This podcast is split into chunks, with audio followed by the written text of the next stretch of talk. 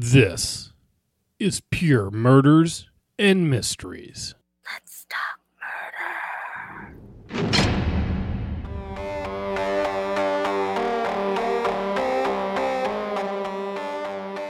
Welcome back to Pure Murders and Mysteries. I'm Jasmine. I'm Lindy. I'm Brad. In this episode, we'll be talking about the kidnapping and murder of Adam Walsh and the theory that it was actually Jeffrey Dahmer who killed him and not Otis Toole, another very well known serial killer. Before we cross the crime scene tape, want to let everyone know that Pure Murders and Mysteries is brought to you by PureFandom.com. Pure Fandom is filled with some amazing writers who bring you the latest information on movies and TV fandom that you love. Please keep in mind that this episode deals with true crime, violence, adult topics, and may not be suitable for all listeners. Now that we have that taken care of, let's talk murder. So, we'll be giving you all the basics on the kidnapping and the murder of Adam Walsh and why the killing was attributed to Otis Toole, the theory about Jeffrey Dahmer being the, the real killer, and then some even wilder theories about the Adam Walsh case. So, I want to point out that our main source for this episode was an article written by David Smiley and Arthur J. Harris of the Miami Herald. And we will actually link to that article in the Pure Fandom article where we'll have this posted. Um, if you are interested in this at all, especially the theory surrounding Jeffrey Dahmer, we highly recommend that you check out this article because it'll go into way more detail than we have time to but it's it's a really good article and we'll actually be talking more about Arthur J Harris at the end of this episode too. Yes. And I actually have another article that we're going to link in there too, which is Mhm. a lot of stuff from Arthur J. Harris. And I guarantee at some point in time, I'm going to call Otis. Uh, see, I already did it. I'm, I'm going to call Otis Otis. So there we go. Just I'm getting that out of the way right now. You should just call him Tool because that's what he is. I should just do that. Yeah. Tool. Mhm. All right. Yeah. Okay, let's go. Okay, so we'll start with the basics. The murder of kidnapping of Adam Walsh. Adam was the son of John Walsh and Reve Drew. John Walsh is actually the creator of America's Most Wanted. He started it in 1988 after his son was kidnapped and killed. John and Reve led efforts to establish the National Center for Missing and Exploited Children, which opened in 1984. On July 27, 1981, six year old Adam Walsh and his mother went to the Sears department store in Hollywood, Florida. Reve left him with a group of other boys playing an Atari video game in the store while she went to go shop for a lamp. Um, and it's really sad because Adam is consistently referenced as a freckled young boy. Yeah, you've probably seen pictures of him um, because he's the the gap toothed or kid with the baseball bat. I mean, he was only six.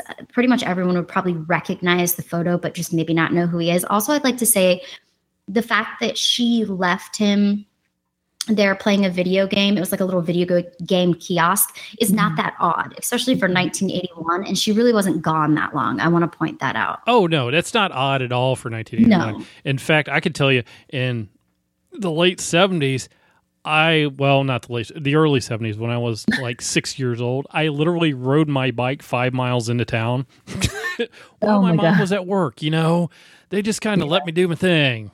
Right. I didn't die. It's amazing. Yeah, for sure. And even when I was younger, my parents were just kind of like, do whatever you want. We'll see you at dinner time. Yeah. Right. Mhm. Street lights on. You better be home. Yeah, hmm. yeah, for sure. 12:15 p.m. Reve returns to find Adam missing. The mall security guard tells her that the group of boys that Adam was with started fighting over the video game and he told them all to leave the store. The security guard thought Adam had gone with the other boys. And I want to add here that um, I guess later Reve had said that she told the security guard like Adam was a shy boy. He Mhm. wouldn't have spoken up and said like, "Hey, no, I'm not. I'm not with these boys. Like my mom's somewhere else." He probably would have just done what the security guard said and just like left the store without speaking up. And the security guard, I mean, he has to freaking feel so bad, but he Yeah. thought that he was with this group of boys. After a 90 minute search of the mall, the police were called and Adam was reported as missing. The 90 minute search, by the way, was frantic. Both Reve and Adam's grandmother just combed the entire mall. And the mall security guard did multiple like page overs and still nothing. After that, the search went on for two weeks until Adam's severed head was found in a drainage canal by two fishermen in Vero Beach. The beach is 120 miles away from Hollywood. The remains were positively ID'd as Adams. It was determined that he died of asphyxiation and his beheading was done post mortem, which, thank God. His body was never found, though. Mm. The Adam Walsh case is considered a closed case, and John and Reve accept and agreed that prolific serial killer Otis Toole was their son's kidnapper and murderer. But their acceptance and agreement doesn't mean that they agreed with how the investigation went as a whole. John Reve say that the investigation was botched. The Hollywood PD has even apologized for the myriad mistakes made in Adam's case, and I say myriad because there's a lot that went awry in the case. We'll go over them later. But just as one example, the police lost the bloodstained carpet from Toole's car, the machete allegedly used to ca- decapitate Adam, and eventually the entire goddamn car. Yeah. I I just don't understand how you lose it. It was impounded. It's fine. Several eyewitnesses who say they saw suspicious things at the mall on the day of Adam's murder also contacted the police afterwards, but no one ever followed up with them. We'll get into the mishaps of the investigation more later in the episode. Yeah, it was. I mean, when you have the police chief, like the police force, actually apologizing for messing it up, I mean, at least they admitted it, but it's just sad. It's really Mhm. sad. And, and like Jasmine said, we'll get into it more later, but the person that was considered to be Adam's killer. His name was Otis Toole. So if you've never heard of him, a lot of you may have heard of him because he's a pretty prolific serial killer. Um, and he, you'll hear his name often with Henry Lee Lucas. So they were rapists, arsonists, murderers, cannibals. They killed men, women, and children, and they killed in many different ways, and a lot of times for no reason at all. I mean, anybody, they were drifters, and anyone who got in their way or they just felt like killing, they killed. Um, so Toole himself was raised in Jacksonville, Florida, so he was kind of from the area. He was a victim of incest and assault by his close relatives as a kid. His mom dressed him up like a girl and called him Becky. He has an IQ of 75. He's had he has ADHD, he's illiterate, dyslexic, he's sexually aroused by fire. I forgot the scientific word for that. Um, he started visiting gay bars in the ninth grade. So that that's just like a little bit about, you know, him. That's like this the serial killer ingredients there. Um, oh God, I mean, he never had a chance. Not that that excuses him murdering a bunch of people, but No, but it's not helping. no, it Oh, didn't help. definitely. So, um, yeah, so he teamed up with Henry Lee Lucas in 1976. They actually met at a soup kitchen and it was like love at first sight. They were super compatible. They both liked murdering people. And for really an unknown period of time kind of they they went across Florida, Texas and God knows where else. And they they their kills are somewhere between 6 and 65, although at one time Toole said that he and Lee killed about 103 people. But the thing with these two people is they would they would say they killed people and then recant. They gave Mhm. false confessions all the time, and nobody could ever really confirm how many people they killed. But either way, it was definitely dozens. See now, also in after his arrest in 1983, the he also claimed. Well, Henry Lee Lucas, I believe, also claimed that he said he killed like as many as like 600 people. Mhm. I mean, that's yeah. mm, okay, sure. it's you got to get up there. Got to get on the board. Yeah. Yeah. I, think with him and, and Henry Lee Lucas, them, it was kind of a mix between wanting to kind of be known for and like f- the claim to fame of all the murders. And then also, I mean, other people have done this in the past, claiming to have murdered somebody to get better prison conditions. I Right. guess they could kind of barter with that stuff. So Otis Toole was really known for doing this. So his confession about Adam came in 1981. So police didn't officially count him as the murderer until 2008, though, which is 27 years after Adam's death. And just to note, Toole died in 1996 from liver failure in prison. So Otis said that he abducted Adam from the South Florida Mall, beheaded him. Oh, this makes me sick. Okay. Beheaded him, burned the body, and scattered it in a Jacksonville city dump. Um, he actually said that when he took Adam, he wanted to, his intention was to like keep him Mhm. I don't know for what specific purposes. I think I read somewhere that he wanted to keep him as an adoptive son because he himself had such a fucked up uh, family history, but because Adam had such a good relationship with his parents, it didn't work out, and that's when it turned. Freaks me out. Mm-hmm. But he's but um Otis said that he accidentally hit Adam in the abdomen or something to make him be quiet because he was annoying him. This is a quote from from one of the articles that we'll link to in the post um, about the confession. So Toole said he struck Walsh after the boy asked to be taken back to the mall. He discovered Walsh was dead an hour later and decapitated him with a machete, throwing the head into a creek. Toole said he suffered the stuffed the body into a discarded ice box after reaching Jacksonville, cannibalized the body before burning it, and spreading the remains at a city dump the next day. Ugh. yeah. ugh. Ugh. What's really, really interesting though about this is that Toole is not consistent with the way Adam, how Adam looked, the what he was dressed, what he did to Adam's body, Mhm. what even went missing. Right. Mhm. Yeah, there are several issues. So before we get to some of the issues with Otis um, being the killer, there were, I do want to say, because we are going to get to Jeffrey Dahmer and why Jeffrey Dahmer may be a more likely person who had murdered him. But there were a lot of witness statements that pointed to Otis that we can't discount. So there was William Missler, um, who told the investigators beginning in 1991 that he was at the mall the day of Adam's abduction and saw Toole with Adam. He also saw Toole's black and white Cadillac, and he was able to accurate, accurately describe a even down to the dent that was in the back bumper. Um, then there was Bobby Lee Jones, who was a cellmate of Otis Toole. And this was a big thing in kind of nailing Toole down for the murder. But Jones said that Toole told him in 1982 that at a con- about a construction site that he'd taken a child from Hollywood to. And apparently Toole was able to remember these landmarks from Hollywood, Florida that were accurate. There was also a 12 year old girl that had said that Otis tried to push her into a shopping cart at a Kmart a couple days before. Um, but apparently at the time, Toole maybe wasn't even in town. So that was never confirmed. And then the last one is Mary Hagan. So after America's Most Wanted, the, the episode of that show about Adam's case in 1991, after that aired, Mary Hagan reported seeing Toole inside Sears with Adam. She then said, Hey, I saw Toole there. Her 1996 description of Toole's mannerisms, including his cock headed smile and of Adam's beach sandals, led Mundy, who is the investigator, to believe that there could be a prosecutable case to pin Otis in the murder. And there never was a case that actually came up. No.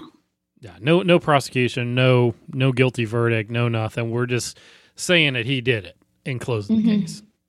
Yeah.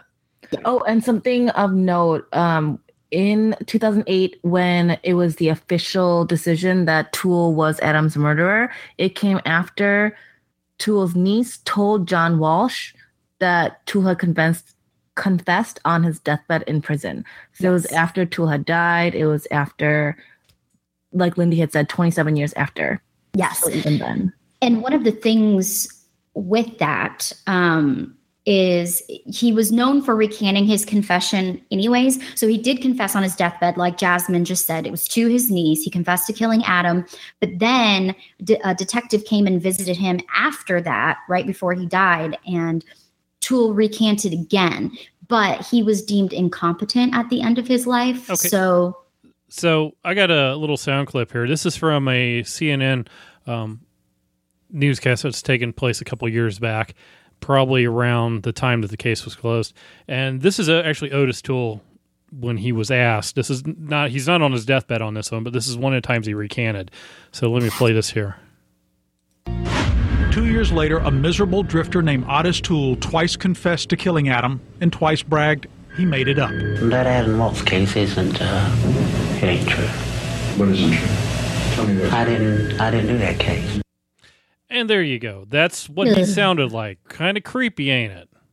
He is so. I honestly don't even know if he knows what he has and hasn't done. Right. And if he really has killed that many people, he probably doesn't rem- remember anybody because when they were asking him initially about Adam. He couldn't describe Adam's hair color or clothes. And during his first confession, he couldn't even identify Adam um, from a photo on Yes. from missing person flyers.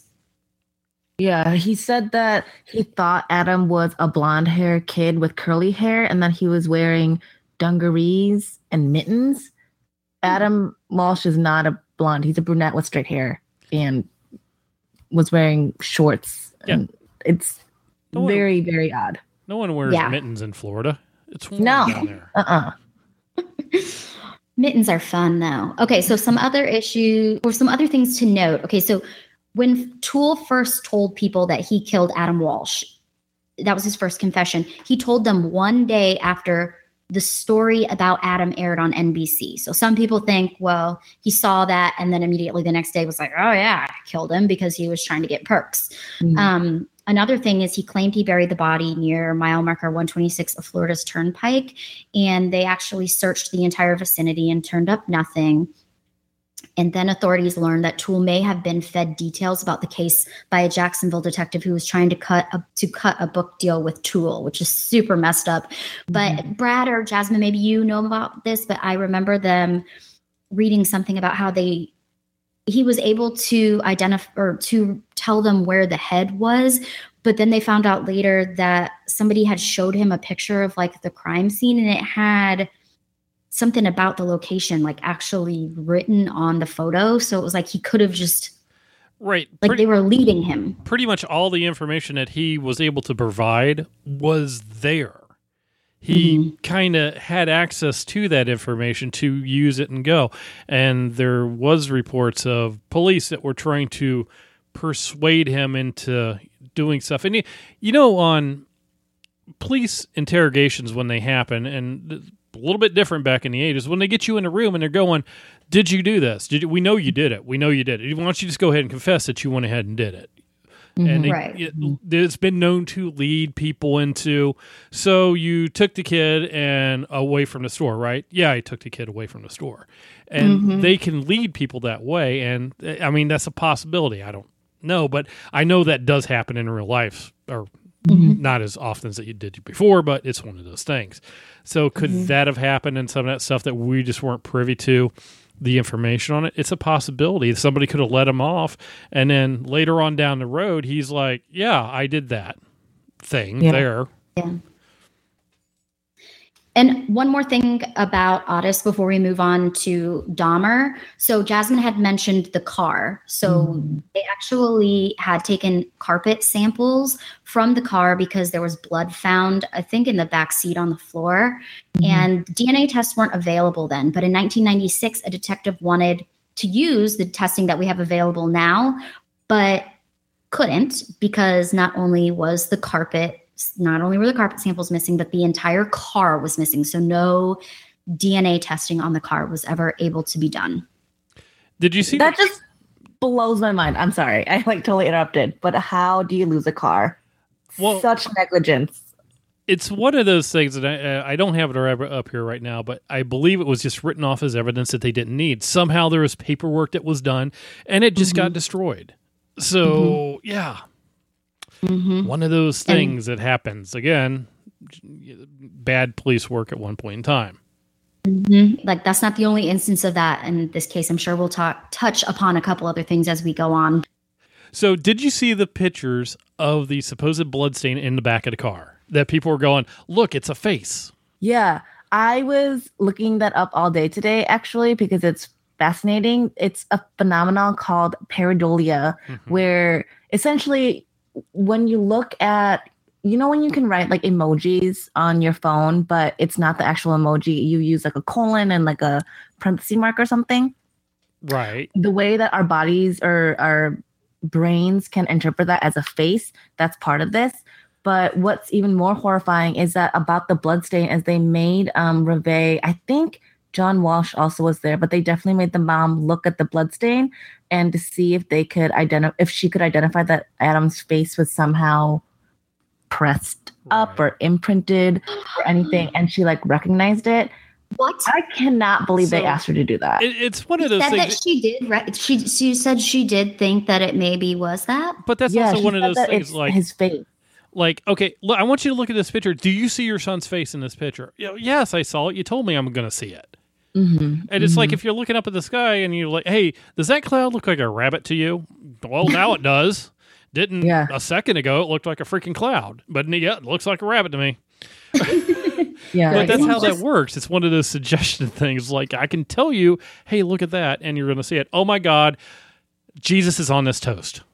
Oh yes, yeah. That's That's Uh, exactly Brad, that's what- because Jesus was on that toast, Oh, and it was real. get behind me, Satan. Not today, Satan. Okay, sorry.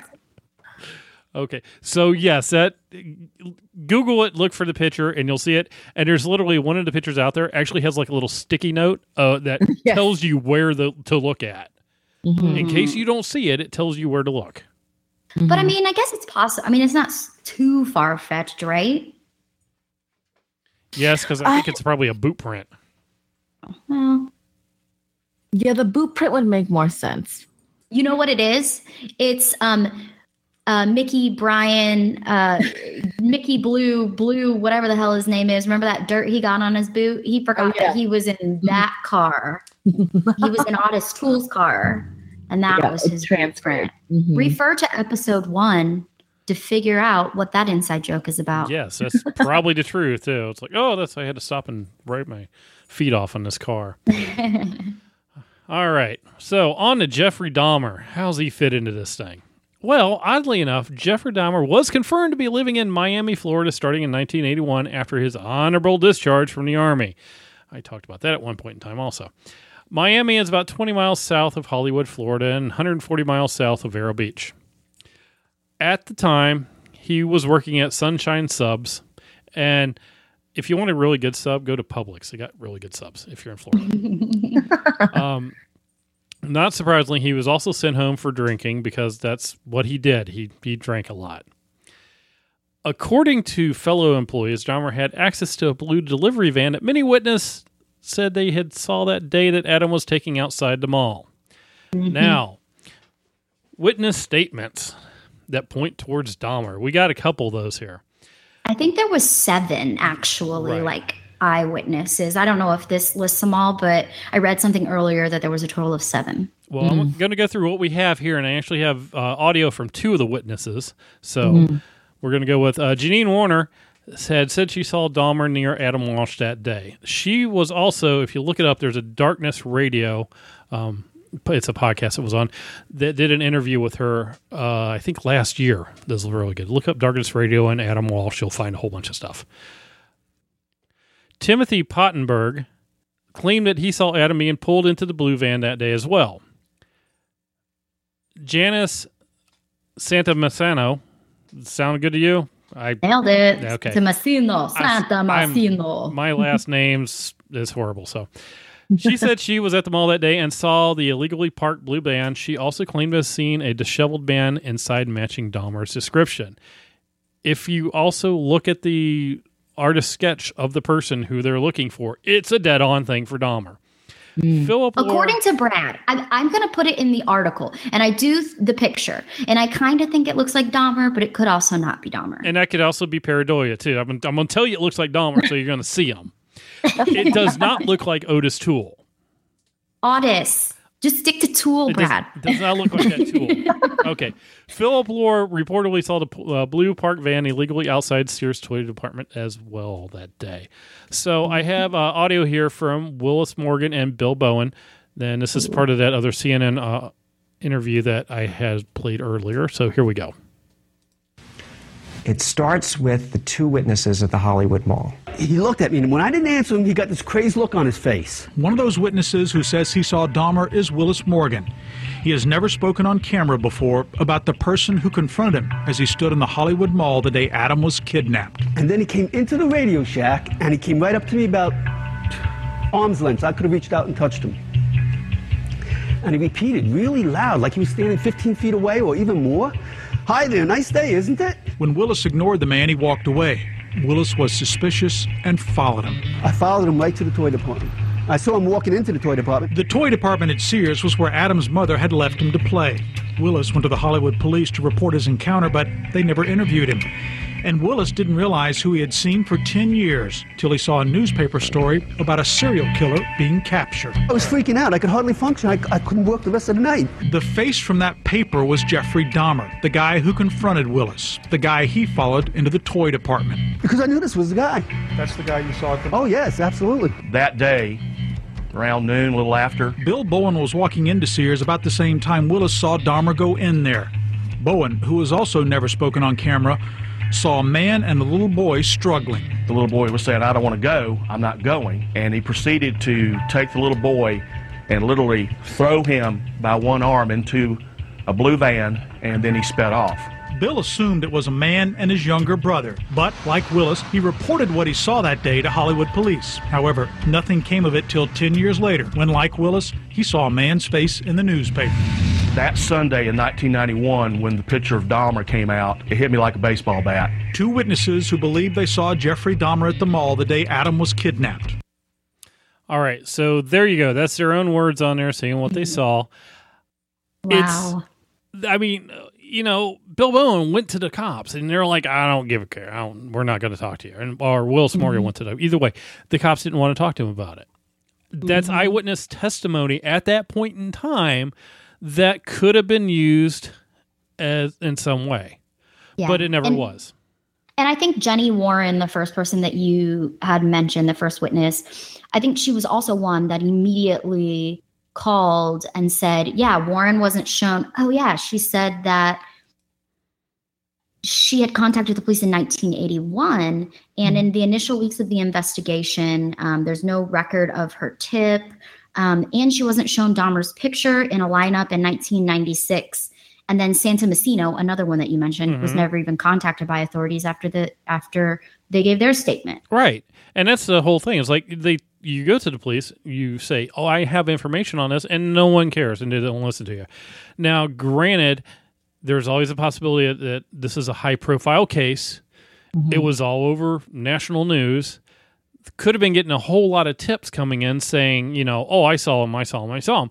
But if you have witness accounts from people going, I was in the mall that day, those mm-hmm. should automatically be filtered up to the top and away from all the psychics that are telling you everything, and those should be down at the bottom.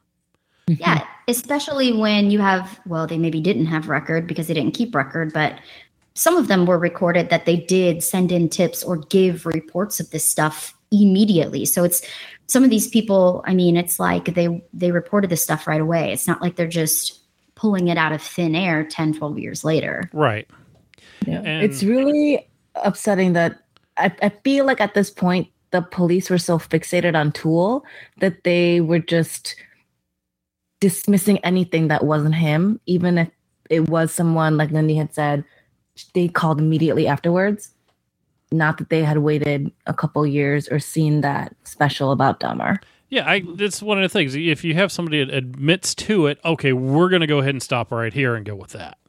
Mm-hmm. You know, it's kind of not good work. No. So, No. uh, another thing about Dahmer is the Sunshine Subs manager, uh, Hubert Sr., gave Dahmer a job. Also, he remembered the blue delivery band that they used for Mr. Pizza. He also recalled the day that Dahmer showed him a body of a dead man behind the store. Yep, that's right. Just dead man behind the store, hanging out like you do. Dahmer's name is on the police report of that incident 20 days before Adam's disappearance. The medical examiner's office ruled the death was natural causes, which it could have been. Mm-hmm. You know, homeless But- guy out in the sun. Yeah, but like what a coincidence that Dahmer worked there. I mean, Right. I don't know. Exactly. And, you know, while Dahmer also said he never killed children and didn't want to rot in prison, who would admit to that if it meant a death sentence? Because you're in prison, right? Even if mm-hmm. there's no trial, as soon as it comes out that, hey, I was the one who killed that little kid that's been all over the news that y'all have seen also, he wouldn't last long at all. There's Well, a reason why they separate pedophiles from, you know, general population. And Dahmer wanted a death sentence though, because he was mm-hmm. saying that he he was saying, well, he didn't. This is my biggest issue with Dahmer is that there. He, I don't think he killed anybody under. I think his youngest victim was is it 14? Yeah, 13 or 14. Mhm. Um, so I don't know about him abducting a six year old child, but he had said that he didn't want to rot in prison. And so he would, um, he'd admit if it meant the death sentence. I mean, I don't know if that's true. It's Dahmer, but Mhm. But who knows? I mean, you can't really take the word of a cannibalistic serial killer as gospel, you know? But why not, Brad? I don't understand. No, you shouldn't do that. It's not a good theory to do. It, if he said he maybe he was lying the fact that he wanted to die, you know. There's a difference between going to the death penalty and having it done in a humane fashion to mm-hmm. actually having yourself tortured and beat the shit out of by prison inmates and you may or may not die. Yeah, and actually, so another plug for another one of our episodes. I think it was two. Was it last episode? Two episodes ago, Mhm. right?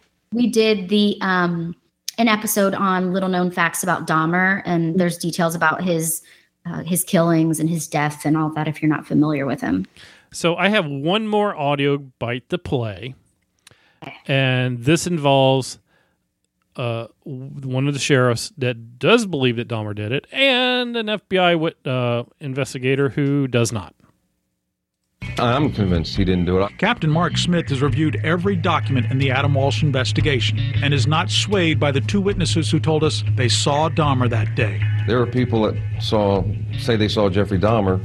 There's more people that say they saw Otis Toole. But former FBI agent Neil Purtell, who interviewed Jeffrey Dahmer about the Adam Walsh case, has a different conclusion. I said, uh, Jeffrey, tell me the truth. He, he looked away and said, Honest to God, Neil, I didn't do Adam. Purtell said his years of experience told him Dahmer was lying about murdering Adam Walsh. In interviewing him, I believe he's more than a possible suspect. He, he he's much higher than that. Probably responsible, in my mind. So that's what the FBI agent said. You know, he thinks it was based on his knowledge of well, everything that he's done. I don't know. I'm I don't know. I'm not convinced it was him at all. I find it interesting that he was in the same area, which just goes to show that there could be a lot of weird serial killer people around you at all times, and you just don't know. All right. Yeah. So, yeah. they're in your closet right now. Right. And I have a quote from uh, Neil deGrasse Tyson that kind of sums up a lot of stuff. And he says, No matter what eyewitness testimony is in a court of law, it is the lowest form of evidence in a court of science. Hmm. There is no real, yeah, we didn't get DNA tests. We didn't get a lot of stuff. There's no real hard science behind any of this other than things, which leads us to Adam Walsh's head. Now, there is a lot of weird things that go on with this.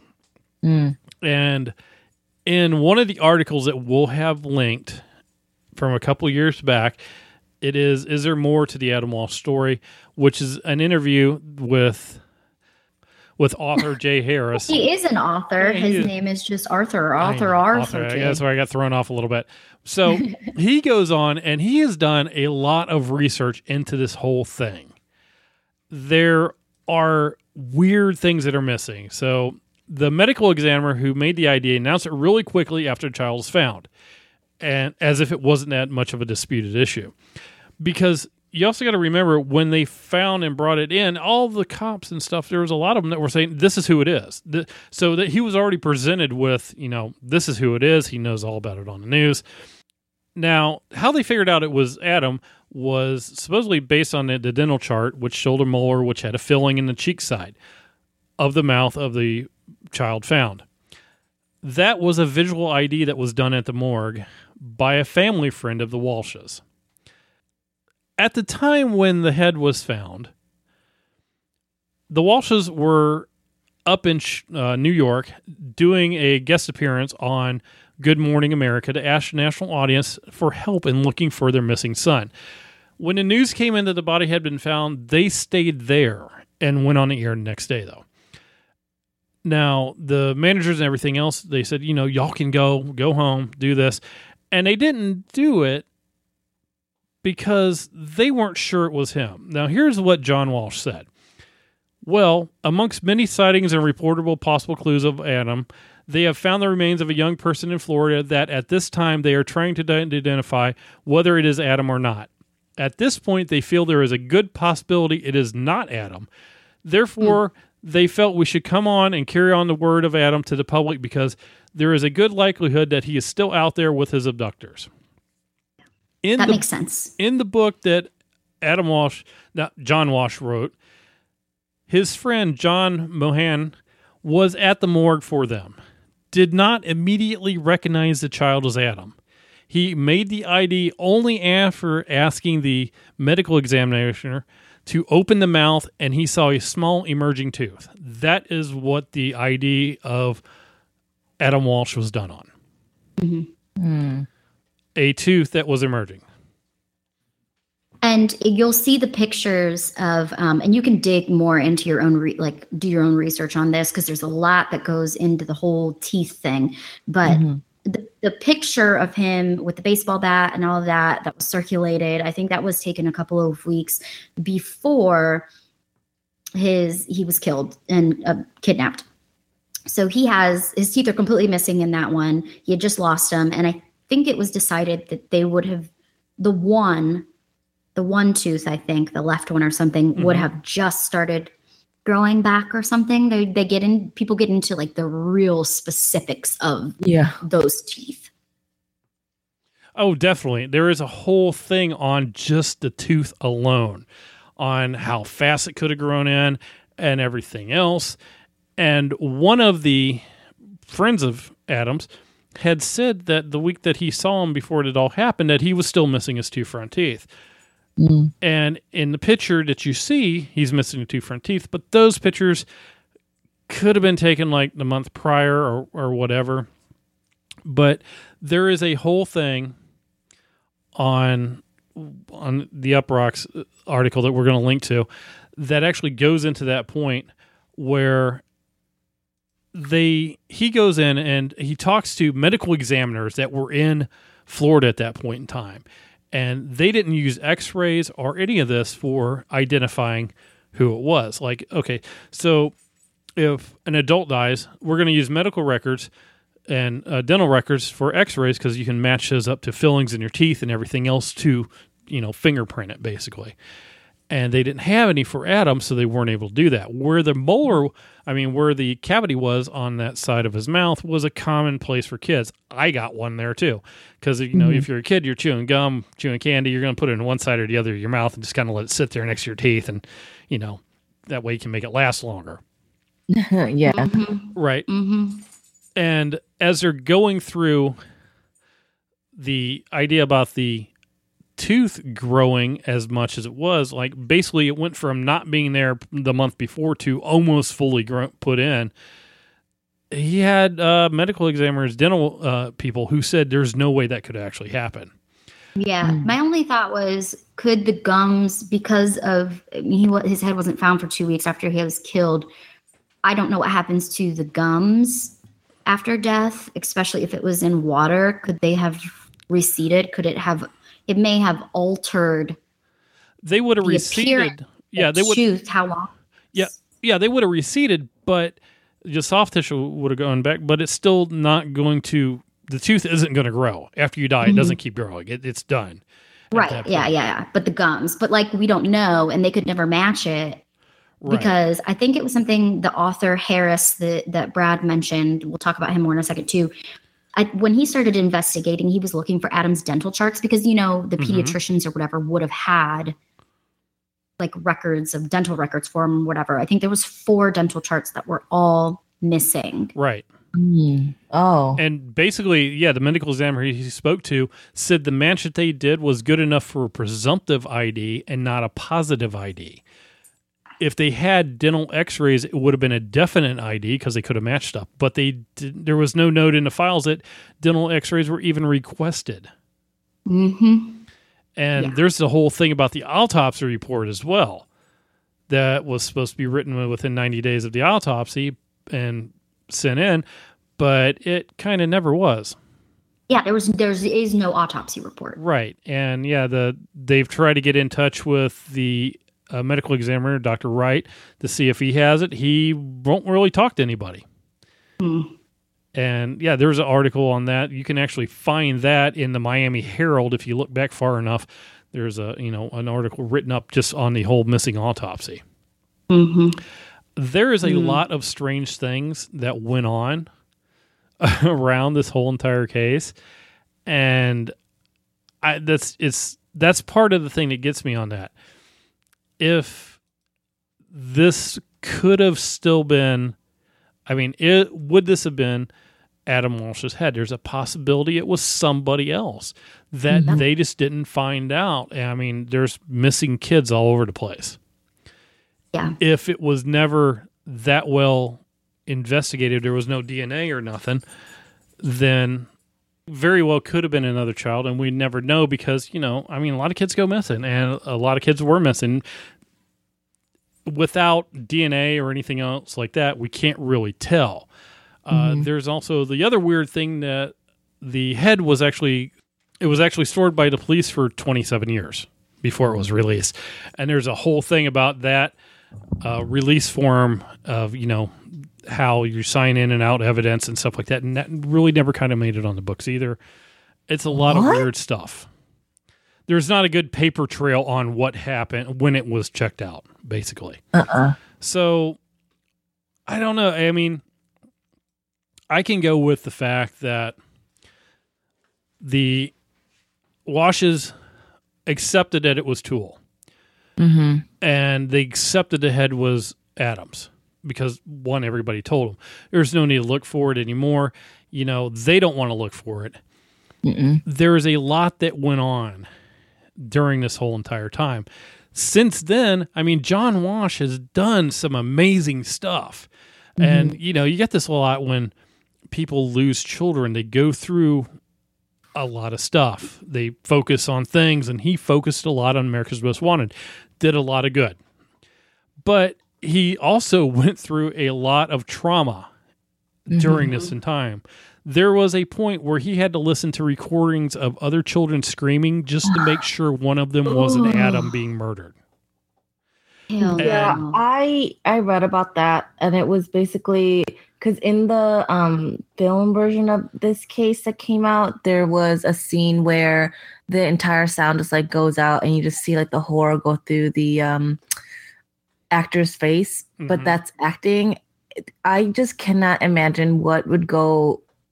You have to listen carefully and closely to try to pick out your potential son's Mm. screams that would never I would never be able to come back from And that. then even No. after you listen to that, then you're left with the fact that no, that wasn't my son. That was somebody else, but that could be happening to him also.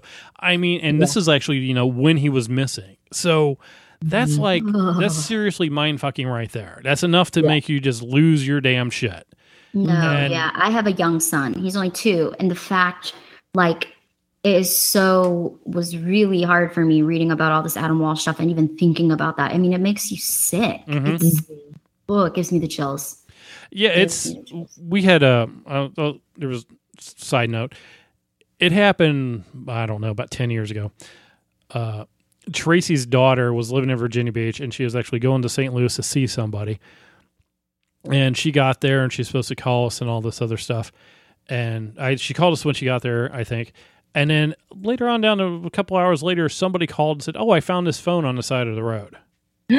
we about lost our shit. and it was literally one of those, oh my God, we don't know anything about this person they want to see. And, you know, found a phone on the side of the road.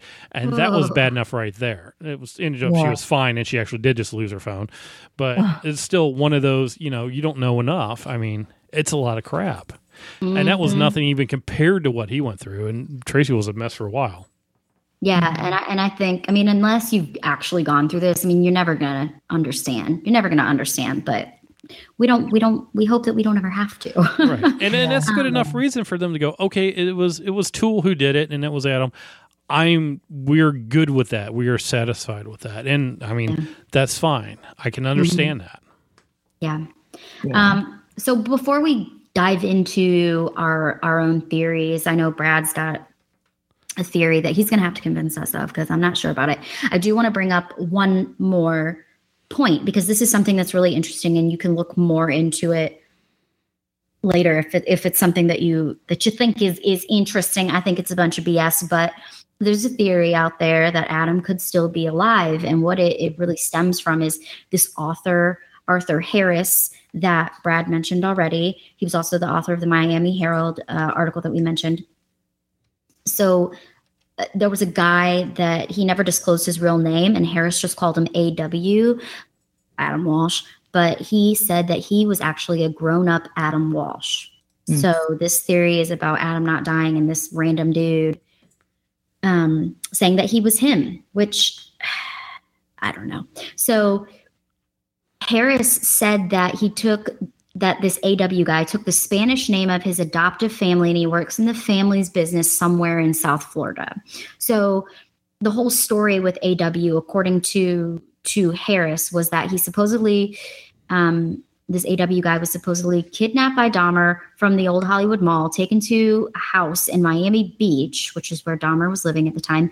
There, he was abused and tortured for days and eventually blacked out. AW says he awoke in a Miami hospital, unable to remember who his parents were or what happened to him, but was brought back to health and adopted by a Hispanic family whose natural child was another Dahmer victim. Okay, so here's where my bullshit meter goes off right here. Yes. Okay. What? Why? I don't understand. I, well, let's just let's just start on. He was taken to a hospital. Oh, look, it's a kid. Hmm. I wonder if there's been any missing kids lately. No, we we're good. Let's take care of them. so, I mean, of all the places, like you dropped him off at the police station. you know, it's that's pretty much it. If the nurses or no one else in their child services, blah blah blah, li- big list of people do not notice that this kid looks an awful lot like that one that's been missing that's been on TV. Mm-hmm. Uh, that's that's just where I'm totally brought out right there. I, I mean, Brad, your logic is just silly. I know, but it's the the interesting part was the friend of uh, Adam Walsh's who talked to him. Yes, so Arthur talked to Dahmer's former military roommate, Billy Capshaw, who we talked about in another episode, and a former friend of Adams from when he was a kid. His name was Frank Sortini, and he was like a T ball teammate. And Capshaw said that AW described to a T some of Dahmer's tics and intimate behaviors that only someone who'd been close to Dahmer would know. And Sortini, the friend, confirmed to Harris that part of his conversation with AW revealed details about their childhood that Adam only Adam would know. But again, uh, the only place that you're going to find this information is in Harris's book. So it's not like it's corroborated or expanded upon anywhere else. And a lot of the information, though, I, I don't know when exactly he met with him because we know it was like years, and years later, right? Yeah. This is all the stuff that anybody could find. It's not. I could reveal details about their childhood that pretty much um, it's all out there. Yeah. I mean, it's He's, not like you can totally discount it, but I think that all three of us would probably agree that this AW person right. is probably not Adam Walsh.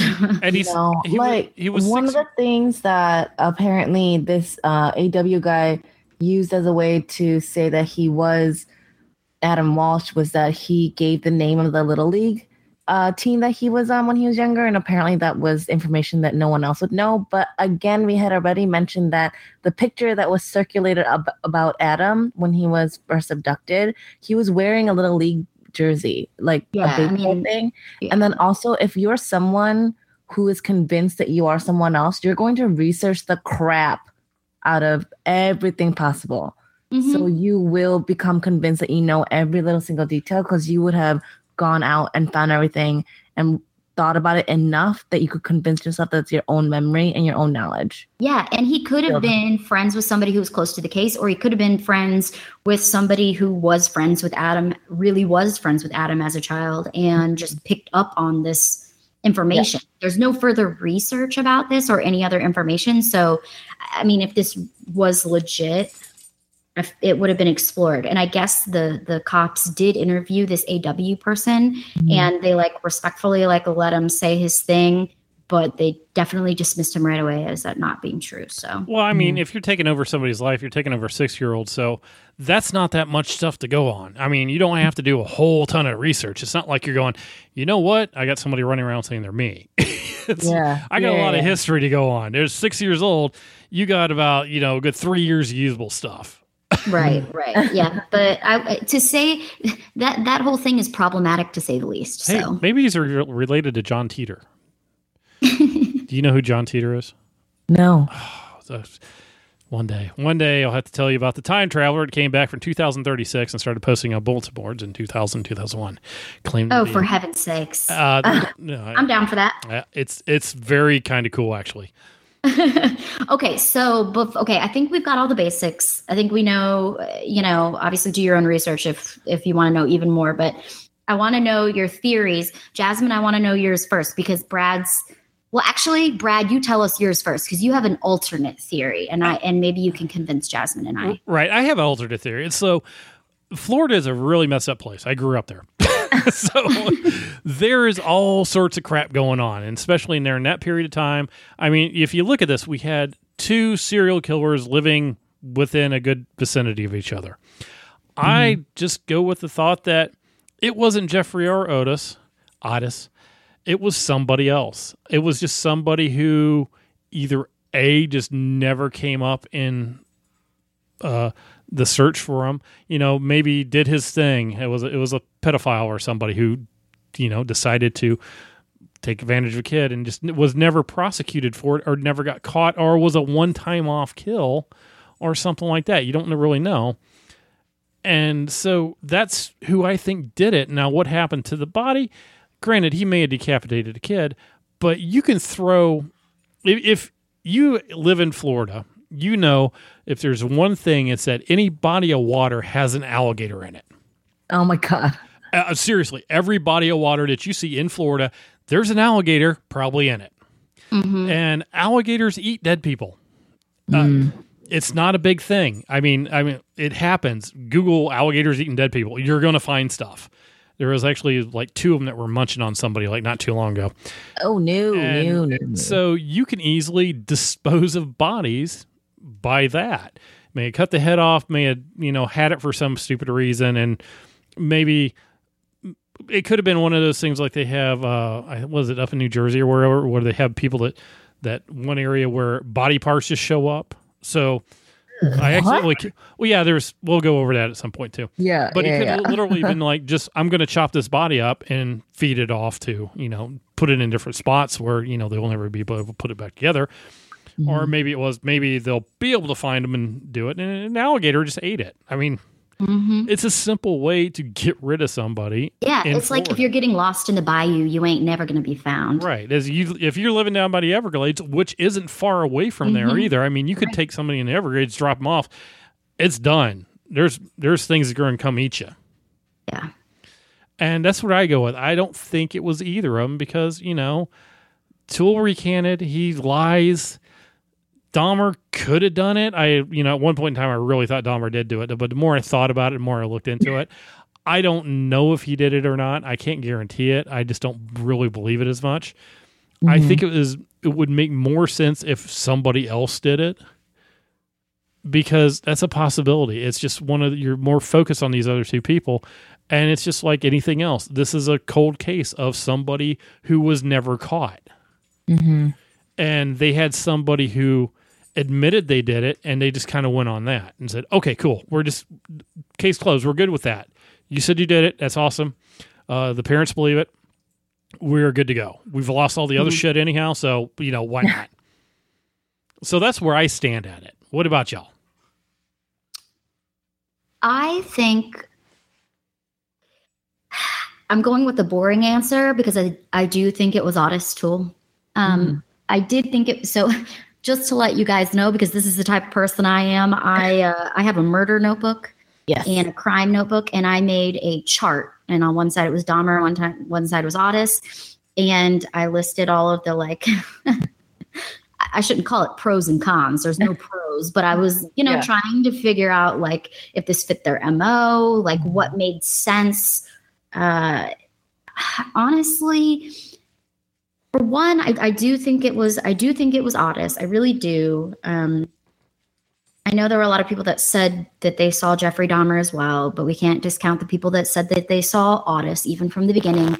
They identified his car. There was blood in his car, although we were never able to get a positive um, DNA test on it. And I really do think that John Walsh, his full belief that Otis did it, I think really means a lot because even with all the trauma he went through, I think that if he thought someone else did it or that there was a doubt that Otis about Otis, I think he would have pushed for them to pursue other avenues because that's the type of person he is. And especially if he thought it was neither Jeffrey or Otis, you better believe he would be pushing for further investigation and for them to be looking into more avenues because that's that was his passion. That was his life's calling after this. He wouldn't I don't think have he wouldn't have wanted to to let a random killer off the hook running around. Like I, I really think that his belief that it was Otis, um, I don't know, that that does a lot for me. And also the Jeffrey thing with the blue van. So that's what gets me. That so many people saw that blue van. Um, but I will say that in one of the articles that I read, the owner of Sunshine Subs said that they did not own blue vans at that time; that they only had trucks. Um, and I and you know a couple of employees said that there were vans, so you don't really know. But it's it's really hard to tell in this case because there's so many recanted statements. There's there's evidence that'll never be able to be tested. Nothing will ever be conclusive. I mean, they're never going to be able to prove it. Um, but I think I'm I I think I believe that it was Otis Toole. Well, John Walsh did actually push them to look into the Dahmer theory when that stuff At did come first, out. yeah. yeah. So I, I, I yeah, I'm it. I'm going. I'm good with whatever he wants to believe. That's fine. Mm-hmm. It's not necessarily what I believe, but it's not. I don't have to believe it. Yeah. But Brad, do you believe that the head was Adam Walsh's? I am not 100% on that. I'm like 50 50 on that one. Okay. And it's one of those things. I'm 50 50 mainly because of the medical examiner's ID on it. You know, it's you're basing it off of one thing. Mm-hmm. There's no definite base. on- I would want to actually know unless I unless I just totally needed to put that out of my mind. I'd Yeah. be like, we're 27 years later when they still had the head and it wasn't buried or anything. You can do DNA now. Let's do some Yeah. DNA. We're right here. We're good to go. We can do it. Make sure 100%, and I'm case closed. I'm good. Yeah, and and I think with this, there's so much that we probably don't know that like uh, John and Reve Walsh and other people involved in the case probably do know. Oh, I'm- because yeah. even with all of the missteps and the, I think that they they do have plenty of reason to believe that it's Otis. I mean, it's never going to be proven one way or the other who it was, but I just feel like they wouldn't have said it was Otis if I don't know. I don't know. Jasmine, what do you think? I I just think that if they are do think that it is honest, it's a way for them to have closure after all these years. Because my theory is very similar to what Brad had said um, about it being just a random, whether it's a drifter or a random psychopath or something that saw an opportunity and took it with Adam Walsh. Mm-hmm. Only because there are a lot of things that don't match up to Dahmer's MO. Yes, the fact that Adam's head was decapitated, sure, that's a thing. Yeah, but, But Otis also- also probably did that. Like Otis killed people mm-hmm. in a million different ways. Yeah, and then ate them. And it's just there's just too many things. I had brought up way earlier that it would be convenient if it was Dahmer, and then Brad had said it's not so much about convenience because it's not really because the facts don't really line up to match uh, Dahmer's past murders and everything. But I think what I'm just more interested in about is all the things that kind of came about after this case and like the legacy that happened with America's Most Wanted, the Amber Alert, everything like that. So for me, honestly, even if it was Reve and John, they had to come to terms with maybe the head isn't Adams, but this is a way for them to close the book on this chapter as well as get someone as horrible as Otis Toole, like forever labeled as the murderer of Adam Walsh. Mm-hmm. That's kind of a two for one. Yeah, no, I'm I'm totally down with that. I disagree with you guys, but it's fine. Well, two against one, so you're out. You're outnumbered. okay, but I'm I'm super smart when it comes to this stuff. I know everything. Oh, you have a murder notebook. Yeah. I have a murder notebook. Mind you, I don't think I had an opinion the last two cases we talked about. I'm like, I don't know. Whatever. Okay. Do you guys have anything else that uh that you think we should add about this this case? I mean, that pretty much covers it. I, I go over the articles that we got posted on the site. Go check those out. Read them up and see what you think. Let us know what you think on it. There's Yes. a lot of stuff there. There's tons of stuff that we didn't even touch on. There's Mm-mm. so much stuff. But if you check out the articles, that pretty much will give you everything that you need to know. Make an assumption on that one. Make a murder notebook chart. Mm-hmm. Yes, do that. Yes. And if you do have theories you want to share about Adam Walsh's murder, or if you just have a case that you want to suggest for the show to cover, you can comment in SoundCloud or on Pure Fandom. You can also chat with us directly on Twitter. Jasmine at Blueberry Jelly, Lindy at Lindy R. Smith, Brad at Brad ZB, and you can find Pure Fandom on Twitter, Instagram, and Facebook. Yes. And thank you guys so much for joining us for this case. Until next time, for Jasmine and Brad, I'm Lindy Smith, and you have been listening to Pure Murders and Mysteries. That's it for this episode. Head on over to purefandom.com for more awesome content.